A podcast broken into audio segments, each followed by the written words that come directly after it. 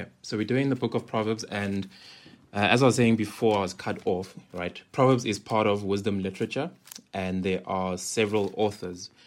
Uh, and who is the author with the most Proverbs? It's Solomon. And you'll see that from verse 1 of chapter 1. It says, The Proverbs of Solomon, son of David, king of Israel. Right? So Proverbs is split up into several sections. Chapters 1 to 9 are a unit, and there's a flow from chapters 1 to 9. And then from chapters 10 to 29, it's kind of like the Psalms, where there isn't much unity. It almost seems like a random placing together of Proverbs, right? So it's not like you can say this is the structure, this is the order. It's like they've all been thrown in there. And then, uh, so chapter 10, verse 1 says, The Proverbs of Solomon. And we are told in Proverbs 25 that some of the Proverbs were edited by the men of Hezekiah. And then we are given the names of two other authors in Proverbs 30, verse 1, which says the words of Agur. So, so that those proverbs are written by a man named Agur. And in chapter 31 are the words of King Lemuel, right? We don't know who the author of some of these other proverbs were, but the majority is written by Solomon, who we do know about. Um, so, getting into the book itself, it's very important to have a genre understanding of Proverbs. In much of wisdom literature, what we see are not promises, they are proverbs, right? And I'll refer to that a lot, right? These are proverbs, not promises. Because if you take a proverb as a promise, you are going to be very disappointed. And who you're going to be upset with? You're going to be upset with God. And we don't want that. That would be sinful what is the nature of proverbs? If you think about it in english proverb in, so remember proverbs are not necessarily a biblical thing. There are english proverbs there are japanese proverbs there are these kinds of proverbs. And even if you think about english proverbs there seems to be a lot of contradiction. So you've heard the saying the early bird gets the worm right? So that means hurry up don't delay you know get to work right now. But there's also the saying all all good things come to those who wait so which one is it? Right? Should you uh, hurry up and do something, or should you just wait? And there's even attack is the best form of defense, right? That's a proverb. But you also get he who lives by the sword dies by the sword. So it seems like a contradiction, but it's not. You and I know that these English proverbs are true for different situations, right? And that is the same idea in scripture. So if you just turn with me quickly to Proverbs 11, so chapter 11, um, chapter 11, verse 16. So Proverbs 11, 16 says, A gracious woman gets honor, and violent men get riches. So if you are a violent man, you're going to get rich, right? You're going to get wealth. But if you turn quickly to Proverbs 20, 22, so Proverbs 22, verse 4, says the reward for humility and fear of the Lord is riches and honor and life. So here he says, if you fear the Lord, then you will get rich. So again, which one is it? Uh, I hope you see the point that you can't take proverbs as promises. And it's surprising when people do take them as promises, especially when it comes to family. There's the popular passage, uh, uh, verse 6 of Proverbs 22, right, where it says, Train up a child in the way he should go, even when he is old, he will not depart from it. So people will say that if your child does not serve the Lord, it's because you are a bad parent. But that's not always the case. It's a proverb, it's not a guarantee, it's not a promise. And I'm sure you know many families where the child is raised up by loving and wonderful, God fearing parents, but they grow up to be rebellious against the Lord. In fact, this tends to happen a, a lot to pastors' kids, right? I hear a lot of those stories. So clearly, it's not a guarantee. So always keep in mind the genre. This is proverbial wisdom. Uh, violent people do get rich. Right? You've heard that crime doesn't pay. It pays for a lot of individuals. And as South Africans, we know that very well. But it's not always the case. And likewise, those who fear the Lord don't always get rich. Right? Jesus feared the Lord perfectly, but he was never rich. Uh, even the apostles, most of them were not rich. Right? They were very poor and they lived very difficult lives. But there are people who fear the Lord. There are believers who, because they fear the Lord, they work hard and they're wise and they're able to make money and become rich. So people who fear the Lord do grow in prosperity. Uh, the United States of America was built on that. The Puritans who, who went to America, uh, they were the children of the Protestant Reformation. They had a biblical work ethic and were very prudent and they feared the Lord. They worked hard and they prospered. They worked hard and they prospered. And it's generally true that in a short time, America became the richest nation, mostly because of that ethic. Now, the mechanics of America's prosperity we can discuss some other time, but if you've ever noticed, it's generally true for society that if they adopt the principles of Christianity, then they will prosper and will end up with a lot of material blessing, even if that society is hedonistic or very secular.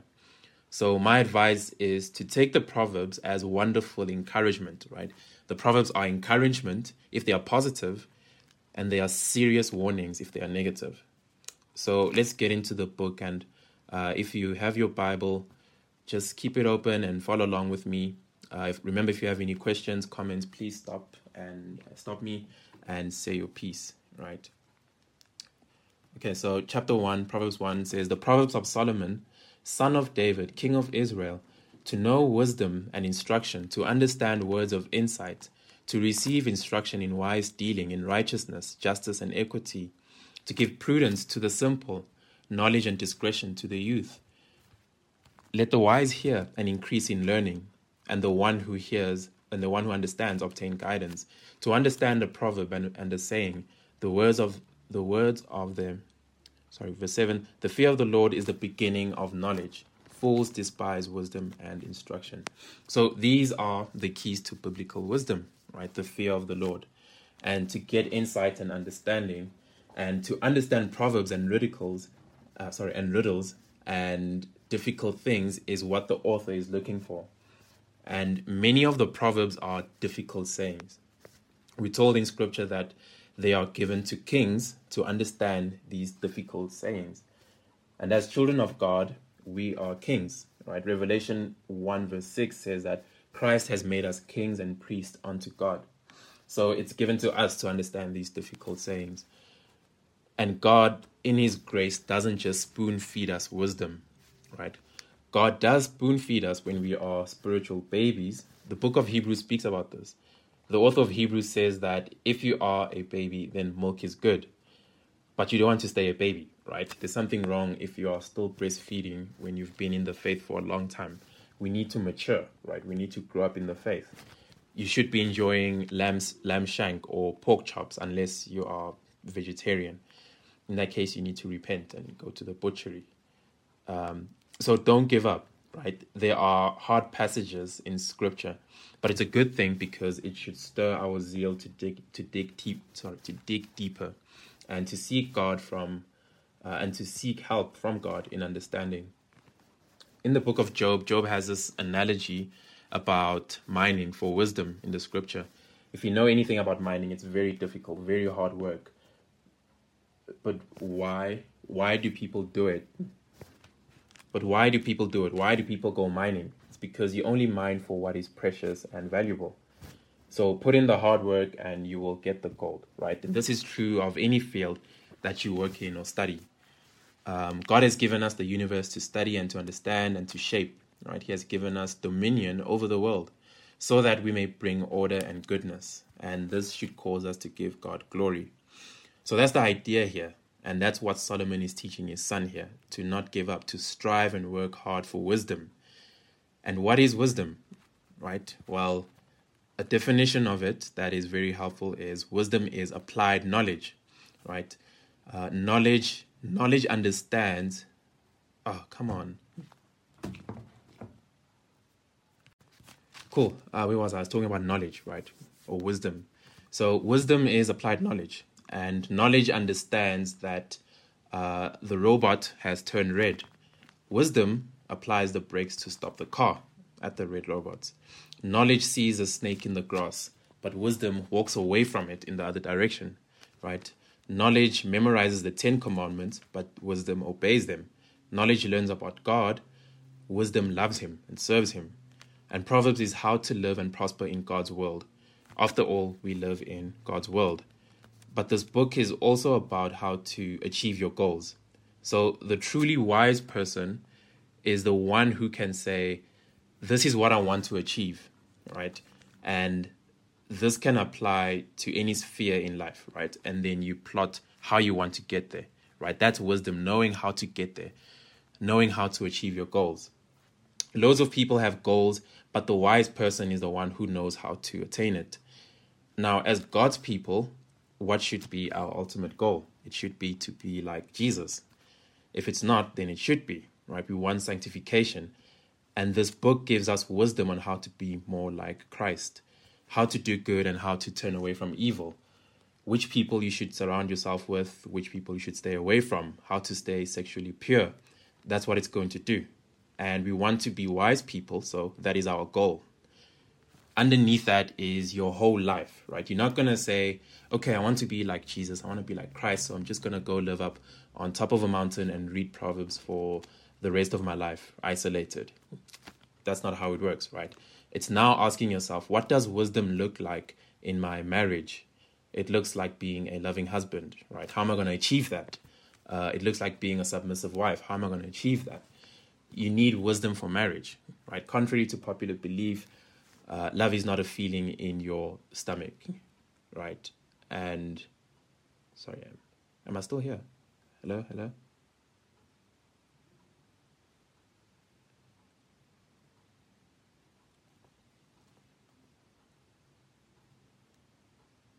Hello, can you guys hear me?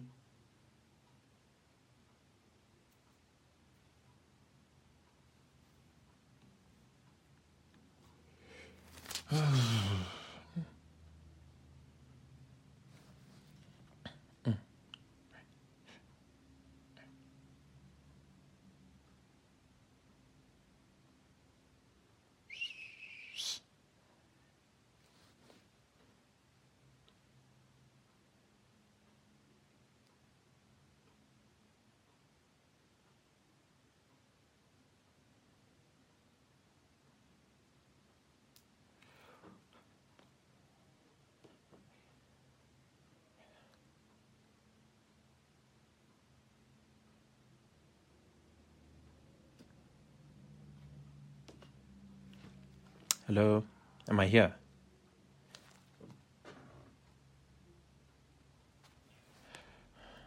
Sheesh. I don't know. Pray for pray for my network, guys, please. Okay, I think I should be fine now until the end. Okay, so sorry, I was talking about wisdom, right?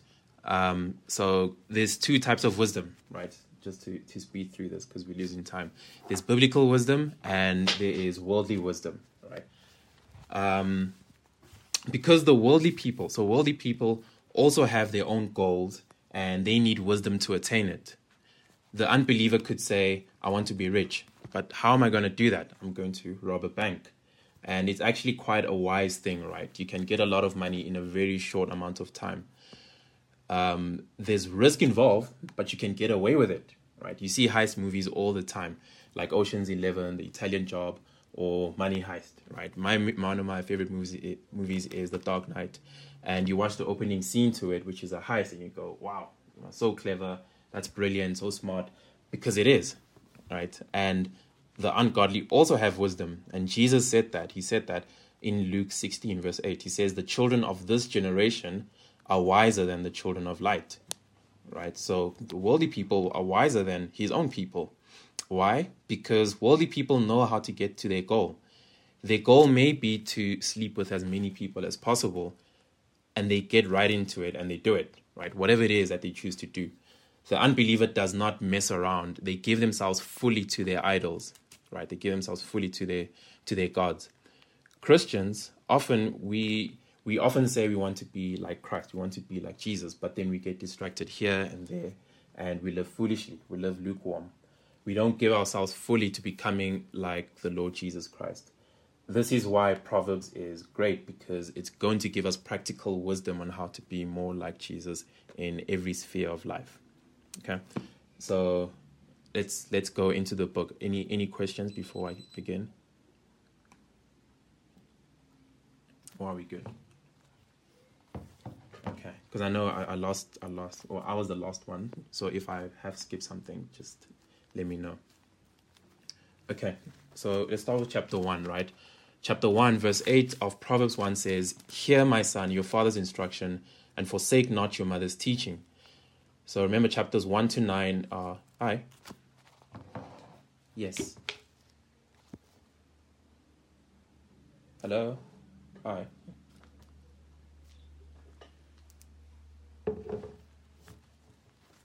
Hmm. Okay, will that help you guys? Let me see, let me see. Okay. You guys can still hear me, right?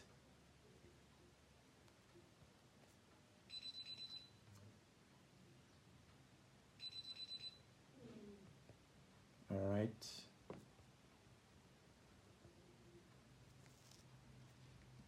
Okay, cool.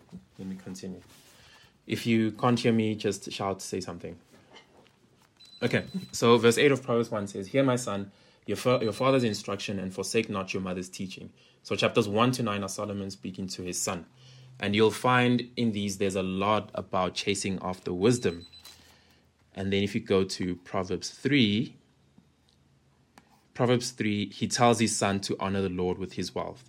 So verse 9 of chapter 3 Honor the Lord with your wealth and with the first fruits of all your produce. Then your barns will be filled with plenty, and your vats will be bursting with wine. So he's speaking of tithing and giving to the Lord's work. And then verse 11 My son, do not despise the Lord's wisdom, sorry, the Lord's discipline, or be wary of his reproof. So the writer of Hebrews actually quotes this proverb uh, in verse 11 in writing to the New Testament audience. And then if you go down to verse 27, in verse 27, he says, Do not withhold good from those to whom it is due, when it is in your power to do it. And that's a simple thing to do, right? If you are able to do good to people, then do it. In verse 28, he says, Do not say to your neighbor, Go and come again. Tomorrow I will give it when you have it with you. So if you have someone working for you and it's time to pay them, then pay them. Don't say, Come tomorrow, I'll give it to you tomorrow. Uh, and this can be applied to different situations, right? Um, if you can give someone something now, if you can help them now, then do it now. Chapter 4, if you go to Proverbs 4, down to verse 23. Verse 23 says, Keep your heart with all vigilance, for from it flow the springs of life. So he says, You must guard your heart. Remember, the heart is not, we tend to think of the heart as the seat of our emotions. But in scripture, and the way the, the, the Jewish people would understand this is that the heart is the real you, right? It's the core of who you are. So it's your mind, emotions, your intellect, your character, your decision making center. It's it's the real you. And he says, guard your hearts. Now remember when Jesus said, out of the fullness of the heart the mouth speaks, it's similar to what is being said here in Proverbs. Right? It says, For from it flow the springs of life. So you and I we act out our hearts. So when you sin or you say anything sinful, that's the real you. Sometimes it will shock you what comes out of your own heart, but that is God's grace to expose the sin issues that you likely haven't acknowledged and need to deal with, right? That is where the conviction comes in. And we like to say, oh, sorry, I wasn't myself, or, you know, I was feeling some kind of way. That's not the real me. But God, God's word says, no, that is the real you. We are more sinful than we could ever imagine. So we need God's help in sorting that out, right? Um, and then there's plenty more practical proverbs. If you turn to Proverbs 6, so if you go to chapter 6 and verse 6, so Proverbs 6 says, Go to the ant, O sluggard, consider her ways and be wise. And then uh, if you go to verse 10, a little sleep, a little slumber, a little falling of the hands to rest, and poverty will come upon you like a robber, and once like an armed man. Which so this encourages hard work and warns against laziness, right? And then there's more proverbs like these um, that'll just uh, exhort you to do something and not to do another thing. But if you're looking for a main message, a main theme to the proverbs, it's this: there are these two women that are placed before Solomon's son, wisdom and folly or foolishness. And proverbs is pretty much a love story. You have two ladies and Solomon is teaching his son to choose the right one. And how does the Pro- the book of Proverbs end? If you think, yeah, well, everyone knows chapter 31, right? Uh, Proverbs 31 woman. It's the virtuous woman. And she's married to her husband. So you can take it that the son made the right decision. He chose wisdom and he's now married to a godly lady, and we have we really have a royal couple. And Solomon teaches plenty about these two ladies, wisdom and folly, but he spends a lot more time speaking about the lady called folly, right? He spends more time warning against foolishness, and he shows us what she, what she's like and how deceptive she is, and the consequences of following her. So let's go to chapter seven. If you go to Proverbs seven.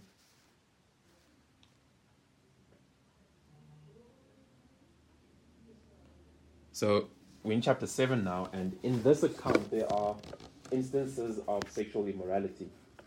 But remember, in scripture, when the Israelites have sinned, the Lord will say that they've committed adultery. Right? So it's it's got two meanings. Sexual immorality here really has two meanings. One is sexual immorality as you understand it, but it's also a warning against spiritual adultery because every time we sin, we are sleeping with a false god, with an idol. Remember that you and I are united in Christ. He is our husband, and we are his bride as a church. And when we choose something else, when we when we disobey when we disobey the Lord and we say to God, we really say to God, You can't satisfy me. So I will go look for satisfaction elsewhere, somewhere else. Right? And that is spiritual adultery. So look at verse 6 of chapter 7. It says, For at the window at the window of my house I have looked out through my lattice, and I have seen among the simple, I have perceived among the youths a young man lacking sense, passing along the street near her corner, taking the road to her house, in the twilight, in the evening, at the time of night and darkness. So Solomon is looking out of his window and he sees this young man. Uh, he's walking and it's nighttime. And the commentary, a commentary that's very helpful on this passage, speaks about something interesting that's called a sympathetic background. So, a sympathetic background is when nature ref- reflects the current state of the individual. So, if you think back to cartoons or even movies, when a character is in, in frame um, and he's happy and he's at a good point in his life, then everything around him will be sunny and bright, right? There will be a sunny and bright description, which means the character's at a good point in their life, right? Uh, life is good, life is sunny if it's a depressed person, if things are going bad, then the weather description will be murky and gray and gloomy. So, a sympathetic background depicts the state of someone's emotional or spiritual life. And the Bible actually uses this device very well. It uses it quite a few times, both in the Old and New Testament. And once you see it, you'll see more of it. Think back to when Judas betrayed Jesus in John's Gospel. What does John say? He says, when he said, when Judas went out, it was night, right? It's not that, oh, it was nighttime, you know, uh, it's, it's already dark. It's not that kind of description. No, it's saying that Judas is in total darkness. He was damned. It's night for Judas. It's over. And so it is with this young man in Proverbs 7 now what you're about to see is an over an overwhelming. It's basically an assault on the senses of his body, right? and men are especially vulnerable to what is sensual, right? Men are more easily aroused to their senses. And you see how's the case with this young man. So look at verse 10. Verse 10 says, And behold, the woman meets him dressed as a prostitute, wily of heart. So the first thing there is sight. She's dressed like a prostitute, which means she's dressed in a revealing way. And he sees this, the man sees this. Verse 11 she is loud and wayward, her feet do not stay at home, and now now in the street, now in the market, and now at every corner. Sorry, and at every corner she lies in wait. She seizes him and kisses him. So what we have here is touch, right? Touch is very, very powerful. And what's the effect? He immediately feels welcome, right? He feels wanted, he feels desired by this woman. And with bold face, she says to him, verse 14, I had to offer sacrifices, and today I have paid my vows. And what that means is it's a peace offering, right? She says that she's there to offer sacrifices, and today she has paid her vows. So remember that peace offerings and these vows they relate to the Jewish nation, right? They refer to the Israelites. So if you think about it, this woman is not a pagan. She's not an atheist. This is an Israelite woman, right? This is a worshiper of the Lord. So she's apparently a believer. And as God's people, it's very unlikely that you and I would be sexually tempted by the rude, vulgar, rebellious atheist. But the moment the guy or the girl says, I go to church, all of a sudden everything changes, right? Your, your defenses drop. Um, you start to uh, become complacent because you're like, oh, you know what? This is a believer. Um, you know, nothing will happen because you know we both we both obey the Lord, and that is often the case. When ministers fall, it's not usually that he fell into sin with an atheist lady down the road. It's normally with someone in the church, right? When you hear of sexual scandals and um, any any any of those kinds of stories, because the defenses drop right? So you should be keeping your defenses up. Don't be deceived just because she says she's in the temple worshiping, right? Just because he says he's in the temple worshiping. And yet we see this woman here is dressed like a prostitute and she's married, right? So flee fornication and keep your defenses up.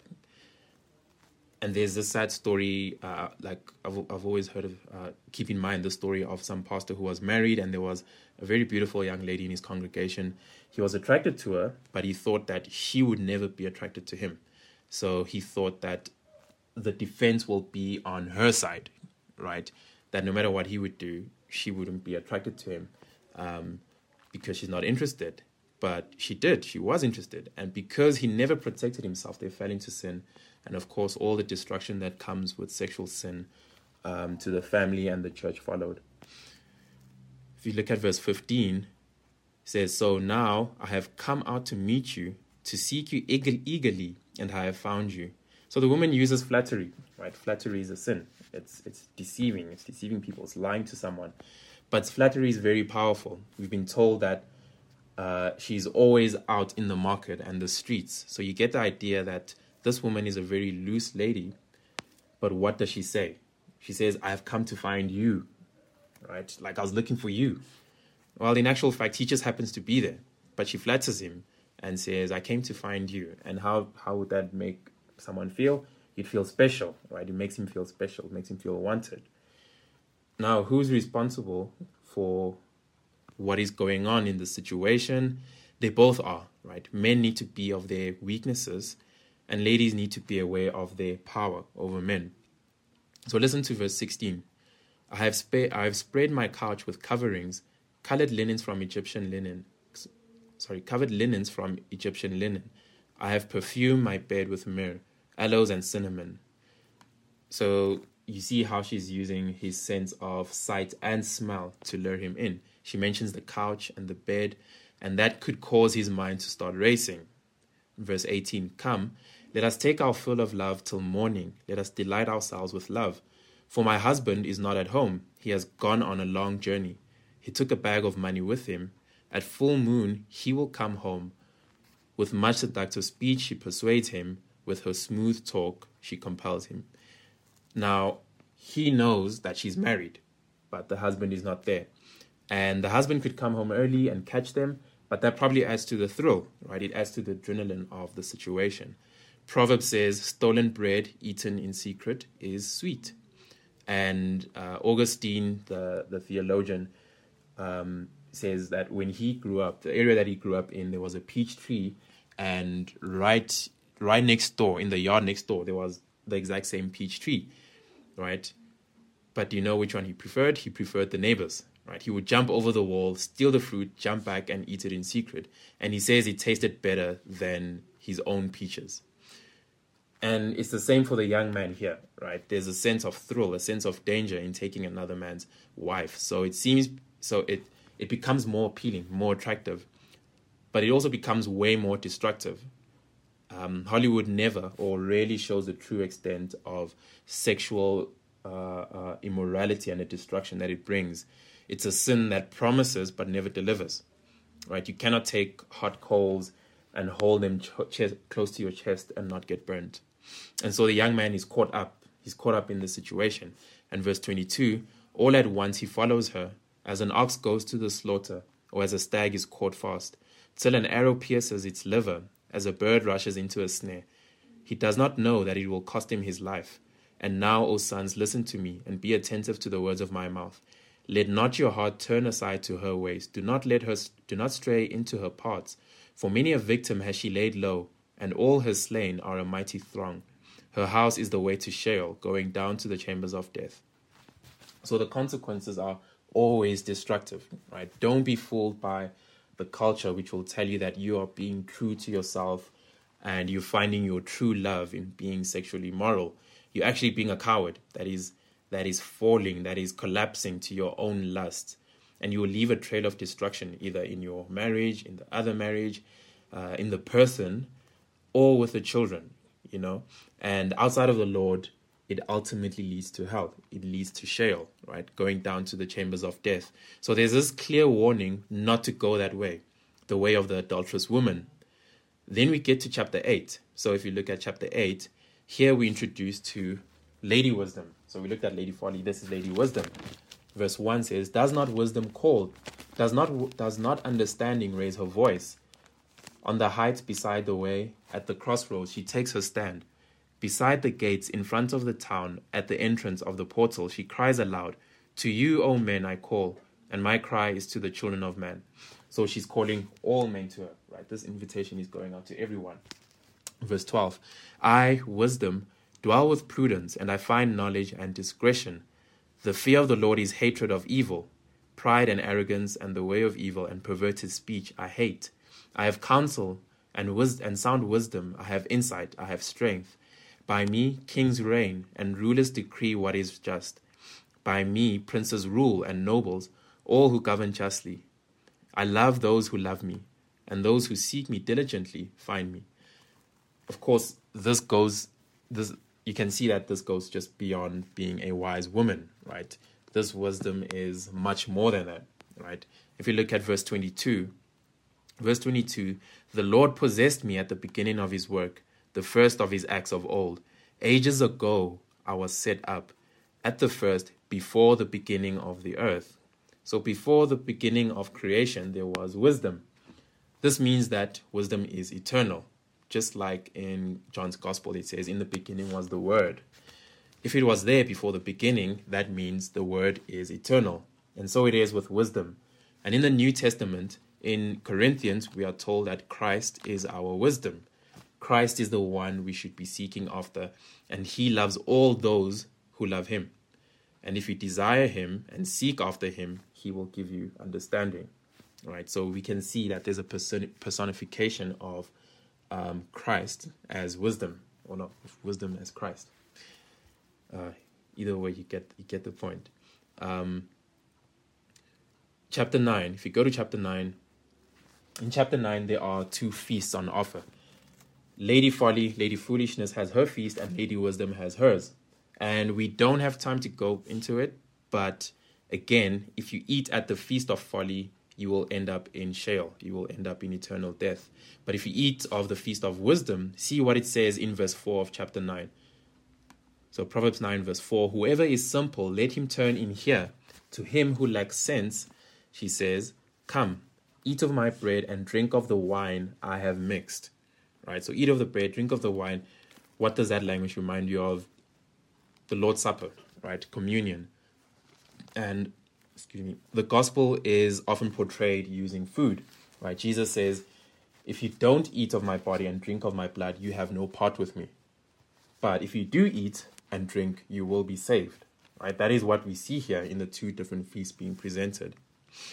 And then the, re- the rest of Proverbs are um, what one speaker said is it's like a multivitamin. They're like vitamins, right? You can't you can't live on a diet of vitamins alone but it's very good to have vitamins with your diet, right? You can't live on a proverb, but it's good to dip into them frequently. And proverbs deal with a massive range of issues, um, like poverty. Poverty is a real big issue, and there's several proverbs around that. Uh, general, generally, I see a lot of middle class people say, uh, oh, this guy's poor because he's lazy. Uh, um, she's poor because she doesn't want to work. And there tends to be a truth in that. Even the Proverbs will support that. However, the Bible also says that there's no easy answer to life's questions, even that of poverty. So, Proverbs 10, verse 15 says, A rich man's wealth is his strong city, and the poverty of the poor is their ruin. So, a rich man's wealth is his protection. And this is true to this day.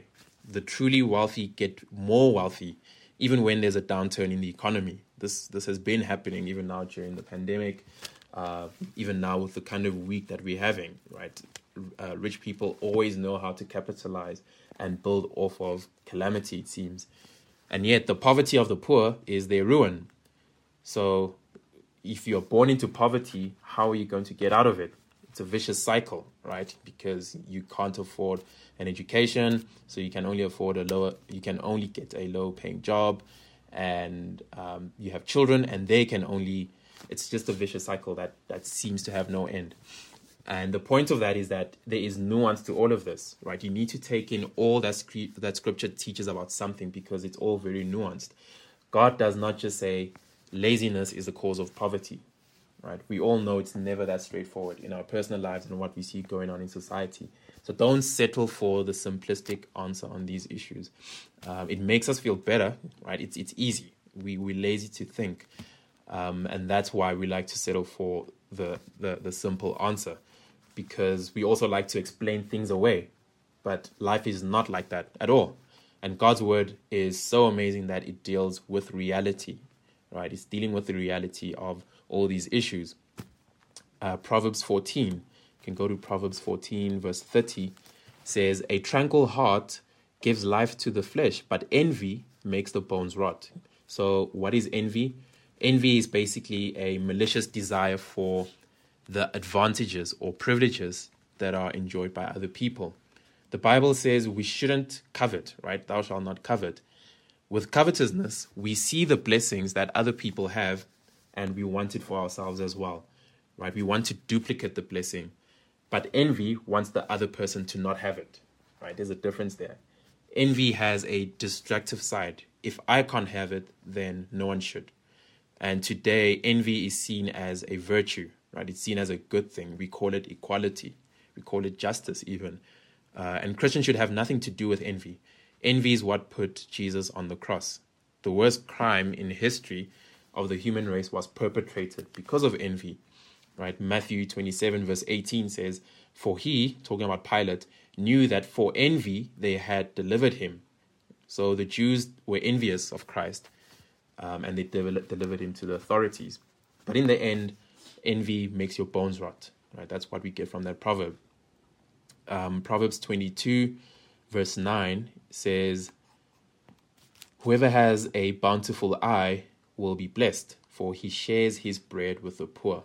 So those who are generous with what God has given them will be blessed. John Bunyan once said, There was a man, some thought him mad. The more he gave, the more he had. Right? So God not only blesses when we give to him, when we serve him in using our money, our gifts, and our resources, he also blesses when we give to the poor. Right? And the Lord loves a cheerful, cheerful giver and if you trust in his sovereignty then you know that um, you know when you when you're generous when you give of your the resources that he has given you he will make sure that you're taken care of regardless um, okay let's let's just jump to the end let's jump to proverbs 31 so in this in this day and age you find a lot of blogs and videos uh, social media content aimed at christian women telling telling Christian women wanting to assure them that Proverbs 31 is not all there is to being a woman. And instead of thinking critically, right, as believers about the picture of womanhood that Proverbs 31 paints and asking, do I look like this? Is this my character? It's now popular to assure women that they don't have to look like this, right? And then using the world as a template for what it looks like to be a godly woman. And as believers, we know that we all fall short, right? Men fall short, women fall short of the standard God has set. But that does not mean that God's standard and design for women is flawed, even if the world says it is, right? Because that's what the world is saying. We simply can't attain the standard. But that doesn't mean that uh, a woman should be afraid of failure and should not pursue the standard set in Proverbs 31. Because if you are, it's a form of unbelief because you're not holding onto God's promises to sanctify and to grow you. The prayer of every Christian woman should be that God would graciously help her to make to help her to look more and more like the Proverbs 31 woman, right? And that will happen through obedience to God, repentance and belief in what God has said. It's because of God's work in your heart that you as a woman will bear fruit the woman described in Proverbs 31 didn't become praiseworthy through dependence on herself or through her own skills or her wisdom or character. She was obedient to God, right? And she flourished. She embraced her design. God planted the. Uh, she embraced her design. God planted the seeds that she she planted the seeds that she was given, and she became praiseworthy. And that is a challenge for both us men and women today, especially do we believe what God says about women or do we believe what our unjust, evil society has to say about women? Proverbs, Proverbs 31 tells us what God says is a godly woman, right? So this is about a virtuous woman. And it's important to know this because um, this passage, this woman that is depicted here is idealized, right? This is an ideal picture of a virtuous woman. So, ladies, don't feel condemned or discouraged that you cannot live up to this woman, right? Because if you read the description, we don't have time to go through it line by line, but if you read if you read through the Proverbs 31, this woman only sleeps probably like 3 hours a day, twice a week, right? And that's just nearly impossible. But what is she like? The passage tells us, right? It tells us that she is trustworthy, um, her character and her competence inspire her husband's complete confidence in her. Um, she is an asset rather than a liability. She is handy, right? She's very industrious. She's entrepreneurial. She's also compassionate. She doesn't just feel sorry for the less fortunate, but she takes action to actually relieve their stress. She is well prepared for the future. Her speech is sweet. Uh, she's praiseworthy. Uh, her influence spreads far beyond her home, right? It spreads beyond her home, but it's centered there right? Her home is a main priority, and she's also inwardly inwardly beautiful. That's what we're told. Those are some of the principles that you can take from Proverbs 31. This woman here is hardworking, she's entrepreneurial, she cares deeply for her family, and she looks after her family. And one commentator said, I think it was John Stott, he said, uh, This lady's standard is not implied to be within the reach of all, for it presupposes unusual gifts and material resources. Right, going back to what I was saying just now, that this is not this is an ideal, idealized picture of the virtuous woman. You, as a real woman, you must know yourself, right, and what you're good at and what you're not good at. We don't all have the same gifts, but uh, what you do have, right, the gifts that you have been given by God, use those, right? Use them to the best of your abilities um, the character that you see here compassion, uh, love, uh, being industrious, you know, um, serving others those are things very much within your reach. Um, and use all of that. Use who the Lord has shaped you to be to serve other people. Don't try to be somebody else because the Lord doesn't want you to be somebody else.